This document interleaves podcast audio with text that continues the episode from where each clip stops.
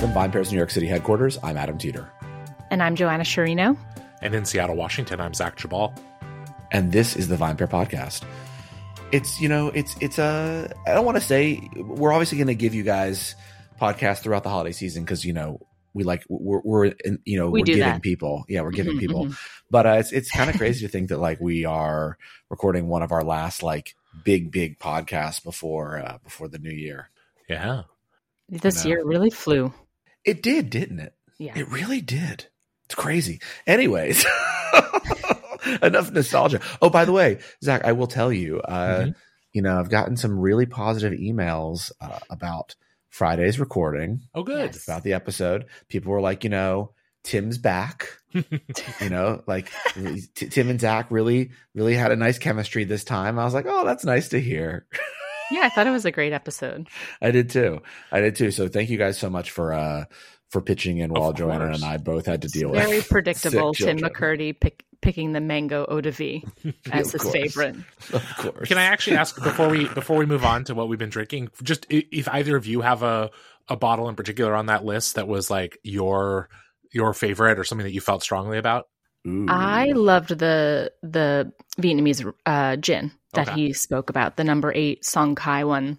That was really exceptional to me, and I loved the Appleton Estate rum. Shit, that's all I'm going to say. Yeah, I really liked the Appleton. I came in and out of that tasting. There was like a lot going on that day, and I remember when someone just like handed me the Appleton, and I didn't know what it was, and I was like, holy shit, what is this? Mm-hmm. It was really that incredible. I also did like the Eagle Rare 17, but again, that's one of those things where like it's also fun to taste it because it's so hard to find. Josh is a big fan, obviously. Yeah. I also really liked the Dickel 17. Yes. Yeah. I thought that was really delicious, and I think again, it's like for me, like Dickel's kind of this sleeper inside of a major company. I don't think, you know, most people realize it's probably owned by Diageo. And I think like I'm going to be very curious to see what Diageo does with this brand in the next few years, because I think they have a few opportunities, right? Like they could either go sort of take it and try to go head to head with Jack Daniels, or they could really like lean into the Taters who've clearly, you know, feel like they've discovered Dickel all of a sudden and almost like go head to head with Sazerac in a way of like also having a brown liquid that appeals to this, you know, group of people that are willing to search high and low for these bottlings. And that's definitely where I feel like I would go, but you know, obviously they have shareholders to answer to. So yeah who knows? But yeah, those were sort of my standouts.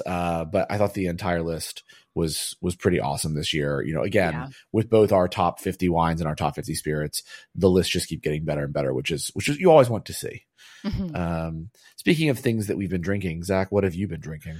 Yeah. So, and actually speaking of things that are on the list, I mentioned on that episode, but I wanted to reiterate in case you didn't listen. I did recently try the 11th release of the High West, A Midwinter Night's Dram. I got the name right this time. So couldn't edit around that one, as it turned out. I tried. Not Midsummer. Maybe they should start releasing that one too. I don't know exactly what that would be, but pretty different. And it was really interesting because actually I got sent that, and I sent a bottle of another collaboration that High West, or a collaboration that High West did with another Constellation brand, the Prisoner Wine Company, which is the Prisoner Share, which is, you know, again, whiskey that's aged in ex-prisoner barrels. And both are interesting and really different. You know, the Midwinter's Night is aged in port barrels, so you might think it wouldn't be all that distinctive. You know, yeah. Prisoner Red Blend sometimes has some port-like characteristics to it, for sure, but really pretty distinct bottles. I think probably the whiskey that they're entering into the barrel is pretty different, I would bet. You know, looking for sort of different finish profile. Mm-hmm. They're looking definitely with the Prisoner Share for something that's a little bit richer and more opulent. And I think the Midwinter shows more of the kind of like, I don't want to say like racy side, but you know, it's more clearly rye centric and spicier, along with kind of like toffee and those kind of winter spice notes, and both quite tasty. I had the opportunity to sit down with a rare treat for me with my wife and taste through both of them. She's a big High West fan in general, so nice. that was a nice treat for the two of us once, you know, the interminable bedtime was over for the kids. Yeah. Joanna, how about you? Yeah, not too much recently. We did. I've had some Funkytown beers that are left over from our Next Wave party. Those are nice, really Joanna. Good. I really like Cuff and Season, the Irish Red Ale. Cool. And then the spiked hot chocolate that I said I was going to make. With how was it? What'd you do? It was Kahlua. Pretty, okay. Pretty basic. I kind of, like, we're getting a little stagnant on the cocktail making front over here. So I need to step up my game over the next couple of weeks. What about you, Adam? So I made that Manhattan I said I was craving. Okay. So that was fun. And then also we had, although again, it was very hard to find cocktail cherries. Like very hard. Do you guys find this? Like I went to multiple places to find cocktail cherries and no one had them. And all places had were like gross maraschino cherries. And it was only one place with like literally the cherry looked like it was, had been lit up by a neon sign of electricity. It was like so disgusting looking, but it's crazy to me. And then I finally had to go, of course, like a specialty grocery store and get them. And it was $10. And I was just like, ugh. But it was a delicious Manhattan nonetheless. And then we celebrated a birthday of our close friend, Lena. We took her out for her 40th. And I had a 2010 Beaujolais. Oh, and I don't think I've had a Beaujolais that was that old before. That's pretty old, yeah. It was a Cru Beaujolais. And it was really, really delicious. I was very surprised. I mean, not surprised, obviously. I don't think the Somme would have recommended it had they not already known that it was great. I think they had a few of these bottles, and so I had tasted one recently. But it was really cool to have a Beaujolais that was, almost 14 years old. Yeah. Yeah. So today's topic. So I just want everyone to remember this. We said that coming out of COVID, we were going to see a lot of mergers and acquisitions. We said that there was going to be a lot of companies with cash on their balance sheets, and they were going to look to take that cash off their balance sheets by making purchases. And we've seen this happen again and again over the course of this year. We've seen lots of winery acquisitions. We've seen some really big spirits acquisitions. But I would say that one of the most shocking acquisitions to happen this year is coming at the close of this year, which is the acquisition of Courvoisier from Beam Suntory to Gruppo Campari. And I think a lot of people were really shocked by that for a few reasons, but the biggest because Cognac has been one of the biggest roller coaster spirits post-COVID. So in COVID, Cognac had a massive explosion of growth.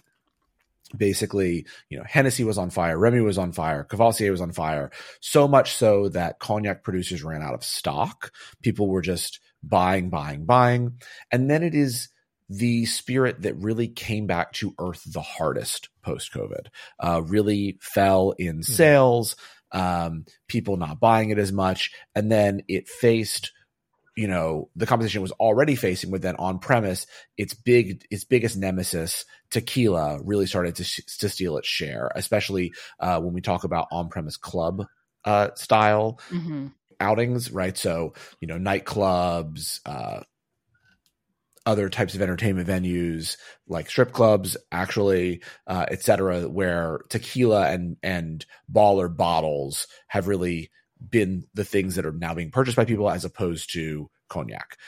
But if you read the analysis, I think it's really interesting is that like this is not surprising for Campari. This is what Campari has done in the past.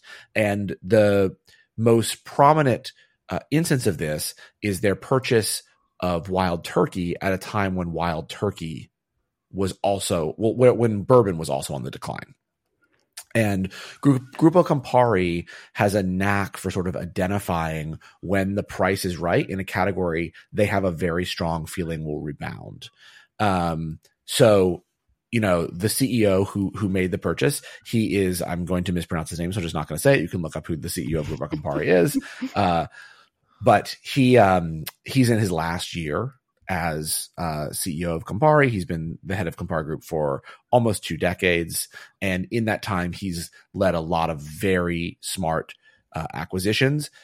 Gruppo Campari has been mentioned to me by lots of other executives in the alcohol space at rival companies as being a company that they see as being very strategic and smart in the way that they've grown the business, especially over the last few decades. You know, most, I think, people who listen to the podcast who are not in the business, right? So on the producer side, they're on the, you know, our listeners who are bartenders, somms, et cetera, may only really think of Campari for Aperol and its namesake, but actually like the liquids that make them almost the most money an hour, things like Grand Marnier, Espolón tequila, which is another brand they took when it was on the decline and have really grown it to be the well staple of most bars across the country. But so it's not surprising. It's very interesting. And it's also interesting that Beam Suntory would sell it. Yeah.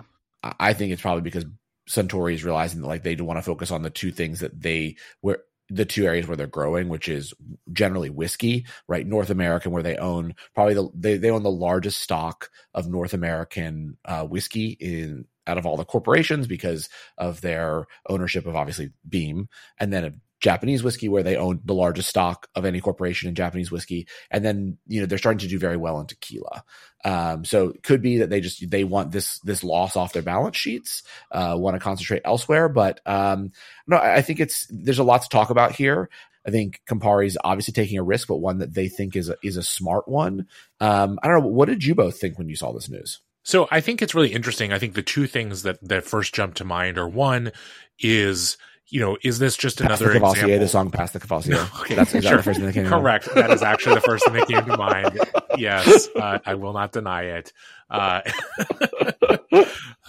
Anyhow, yeah, folks. Well, it's a time capsule. Let's put it that way. It is. If you haven't listened, you know, you can go search that one out.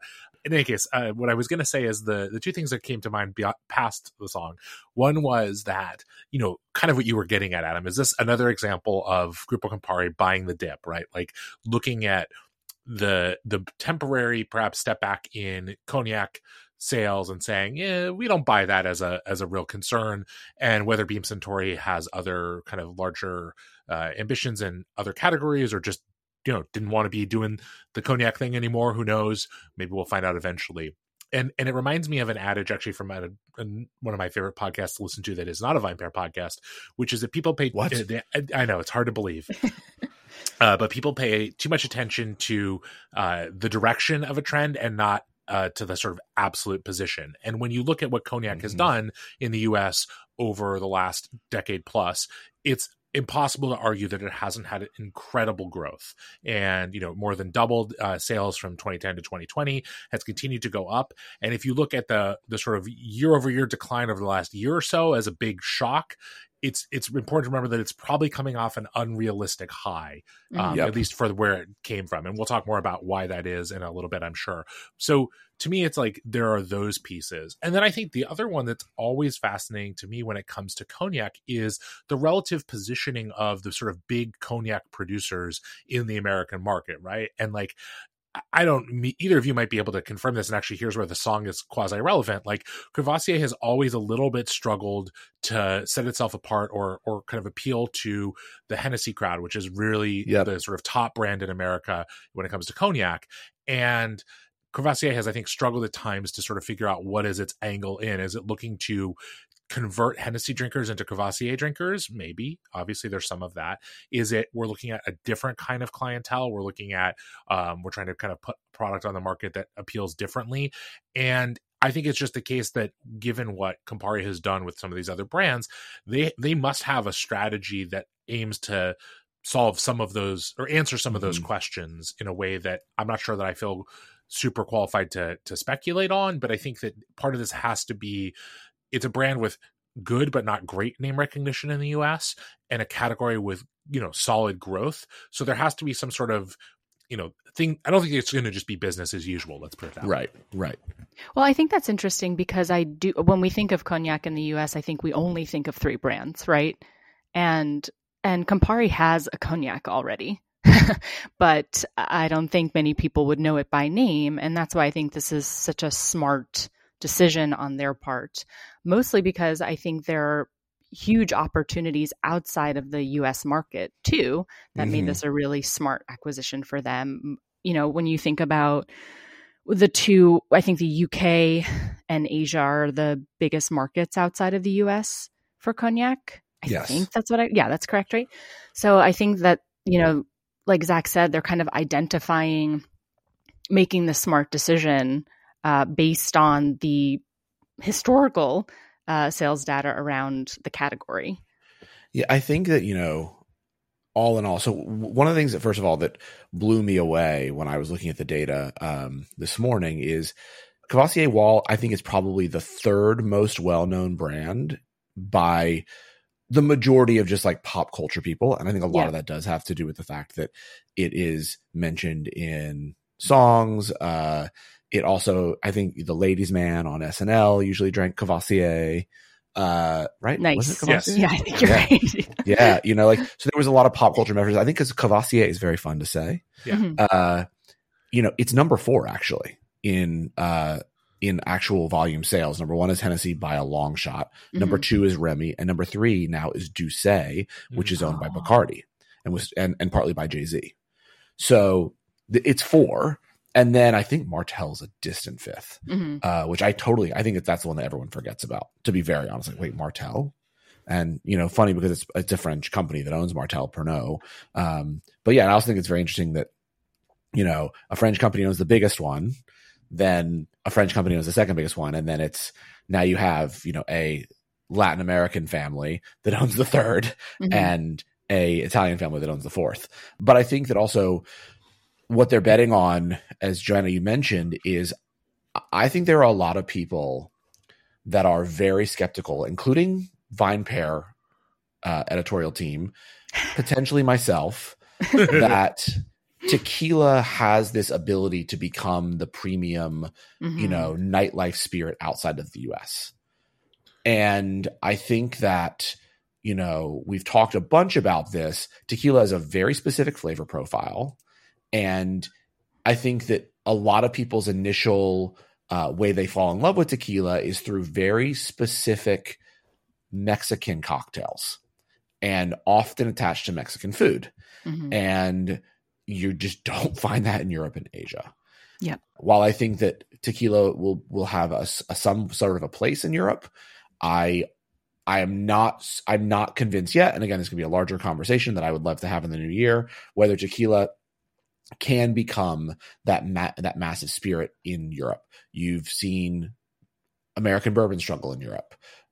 You see similarly gin, which is massive in Europe, struggle in the United States. So there's a lot of comps here. I'm not just like saying this because I don't, you know, I'm like, you know, Americans love tequila and I don't think the Europeans will. And people who think they will, you can come at me. I'd love to hear your thoughts, but I'm not fully convinced here. Whereas cognac has not only history in all parts of the world, thanks to just global trade, but also it's a very approachable palate in a very different way, right? And there's multiple ways to drink it.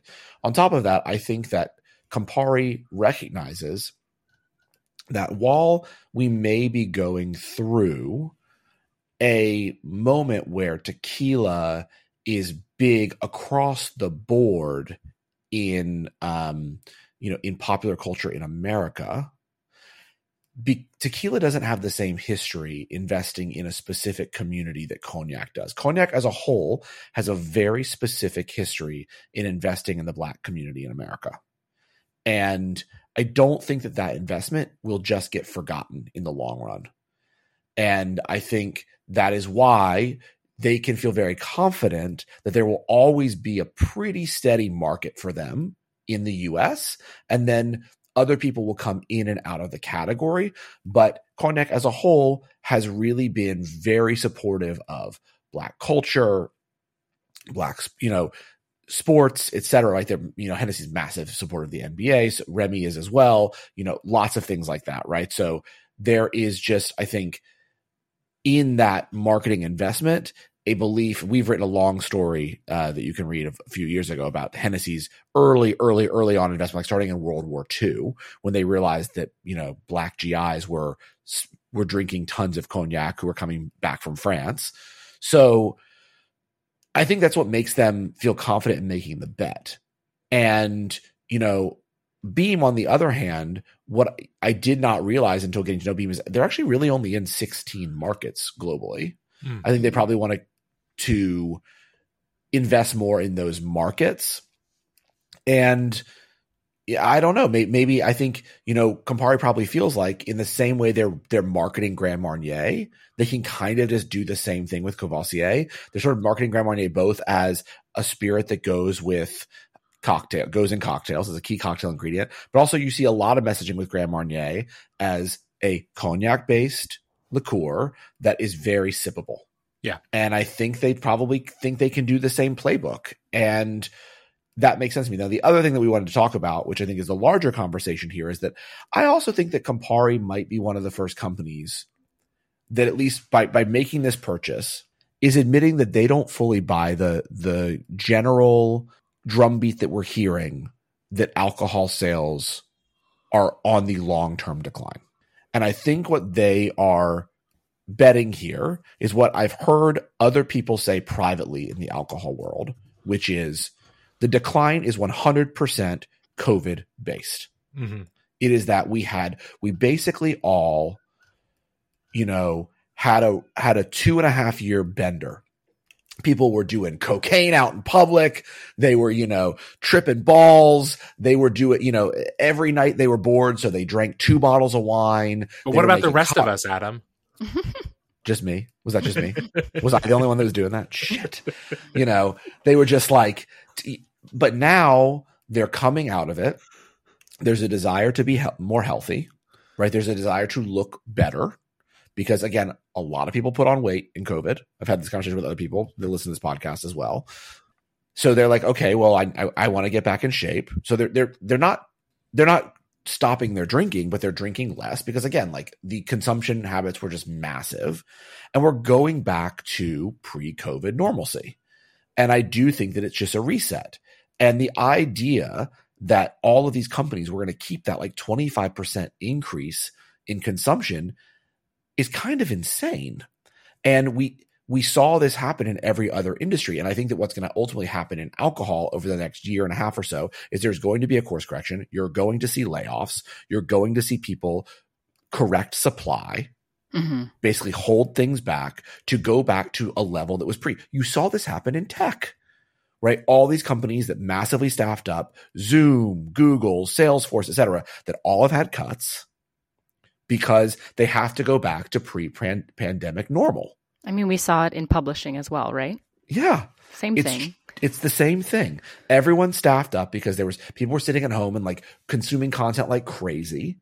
And now they have time to do other things, right? When you're sitting at home alone in your house or with, hopefully with friends or a partner, but some people alone, or your dog or cat or rabbit, you know, you basically, you're thinking stuff, okay, it's 5 o'clock. I guess I'll have some drinks.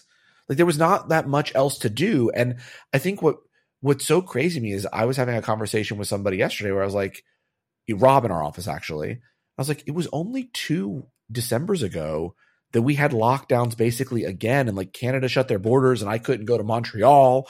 And like, you know, everyone was still panicking about COVID and it's not that long ago. And I think that last year was the beginning of the reset and this year was the hard reset. And what's going to have to happen in the next 1 or 2 years in the alcohol beverage business is people fully recognizing that reset and setting different goals that aren't off COVID comps. And Campari, I think, is just the first to do that. Yeah, and I think it's also important to note that not only was there that, you know, probably just more drinking in 2020 and 2021 perhaps than we would have expected without a pandemic, but also that like for a lot of the like a lot of what happened was, you know, how people consumed got so scrambled because it was all at home for a lot of people in that period of time. And it not only changed the amount people drank, but what they drank to some extent, the occasions upon which they drank, which I think is all stuff you were getting at, Adam.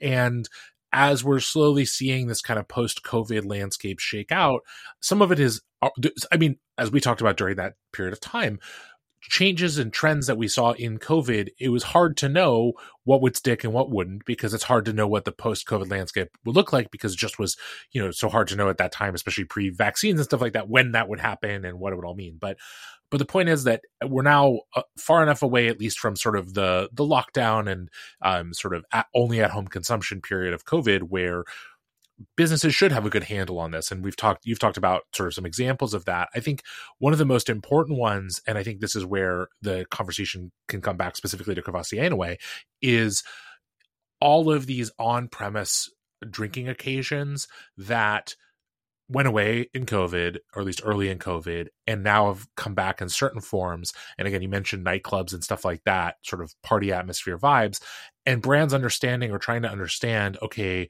with the sort of quasi hard reset of that whole category, where do we want to be? What can we get into those spots, especially globally, not even just in the US? And again, I think this purchase, as you said, is a lot about positioning Courvoisier in those spots, not just here in the US, but especially in European markets and things like that. And just kind of disregarding 2020 and 2021 and saying, like, we don't really, doesn't really matter to us what the 2 or 3 year trend line looks like for this brand, because we don't really believe it tells us anything meaningful about what it will look like moving forward. Yeah. I think this is also interesting kind of in this economic moment too. The IWSR analysis based off of the cognac and tequila and vodka sales volumes kind of identified that, like, the cognac consumer is feeling the economic pinch right now, and they're reining in their appetite for this high status, high priced category in favor of more cost effective alternatives. But, like, I think that is only temporary, mm-hmm. right? So I think that also kind of plays into this decision from Campari to, you know, make this acquisition. Yeah, I mean, again, as I said at the beginning of the program, these were not predictions. These were predictions that had been made. Sorry. I think people maybe forgot about them, but 2 years ago, this was what people were saying, that there's going to be companies that go shopping, that did very well, that, you know, are going to start looking for things they can buy. And Campari is one of those companies that, as we said, has historically looked for buying dips, and they did very well, and they were doing very well pre-COVID. We can't forget, right? Aperol was on fire. Yeah. They basically had created the phenomenon of the spritz across globally, right? Like, there's almost nowhere you can go now, you know, especially in the Western world, where in the summer people aren't drinking massive amounts of spritzes. And so there's just, you know, they have cash. Yeah. They bought this for over $1 billion. It's the biggest purchase they've made, to be fair, but it's still a very good price for this brand, a very historic brand. So I think I would have a lot of confidence right now betting on Campari being able to do something with this, because I also just happen to have a lot of confidence in the cognac market. I just don't. I think yes. Well, they do too. Clearly, you know, like I've said, this is a dip, but it is a historic spirit that has a very loyal following from large demographics of people, and they have a history of being, you know, very loyal to their consumers. It's going to be fine. It may have some down years, but it's going to ultimately be fine. And some of these other brands, we'll see. That's also why people, I think, are so bullish on bourbon in the long run in America. Like, it has a lot of history in investing itself in the communities that are big supporters of it. And, like, while it had some dips in, like, the 70s and 80s, like, at this point in time, the category, while it may not ever massively boom again, is going to be pretty stable and large. So, you know, I think a lot of it, though, is going to be like, let's just resetting the comps and seeing where things fall. But look, I feel this way about wine too. Like, all this doom and gloom about wine. I think wine has a lot to fix, and, you know, a lot of places that it still needs to go, and some hard truths that needs to tell itself about, you know, who it needs to market to. But in the long run, wine will be fine. There's just going to be some shakeout. Mm-hmm. So anyways, let us know what you think. Hit us up at podcast@vinepair.com. And also, you know, I've thrown this out here before, but, like, if there's a topic you want to hear us chat about, so there's something that's, you know, on your mind that you've seen happen in the news, etc. Let us know. We love to consider these topics as we plan out each recording week. And Zach and Joanna, I'll talk to you on Friday. Have an awesome week. Sounds great. Thanks so much for listening to the VinePair Podcast, the flagship podcast of the VinePair Podcast Network. If you love listening to this show, or even if you don't, but I really hope that you do, as much as we really do love making it, then please drop us a review or a rating wherever it is that you get your podcast, whether that be iTunes, Spotify, Stitcher, anywhere. If you are listening to this on a device right now through an app, however you got this audio, please drop a review. It really helps everyone else discover the show. And now for some totally awesome credits. So, the VinePair Podcast is recorded in our New York City headquarters and in Seattle, Washington, in Zach Geballe's basement. It is recorded by Zach, mastered, and produced by Zach. He loves all the credit. Keep giving it to him. Drop his name in the reviews. He's going to love hearing how much you love him. It is also recorded in New York City by our tastings director, Keith Beavers, who is the managing director of the entire VinePair Podcast Network. I'd also love to give a shout out to our editor-in-chief, Joanna Sciarrino, who joins us on every single podcast as our third and most important host. Thank you as well to the entire VinePair staff and everyone who's been involved in making VinePair as special as it's become. Thanks again for listening, and we'll see you next week.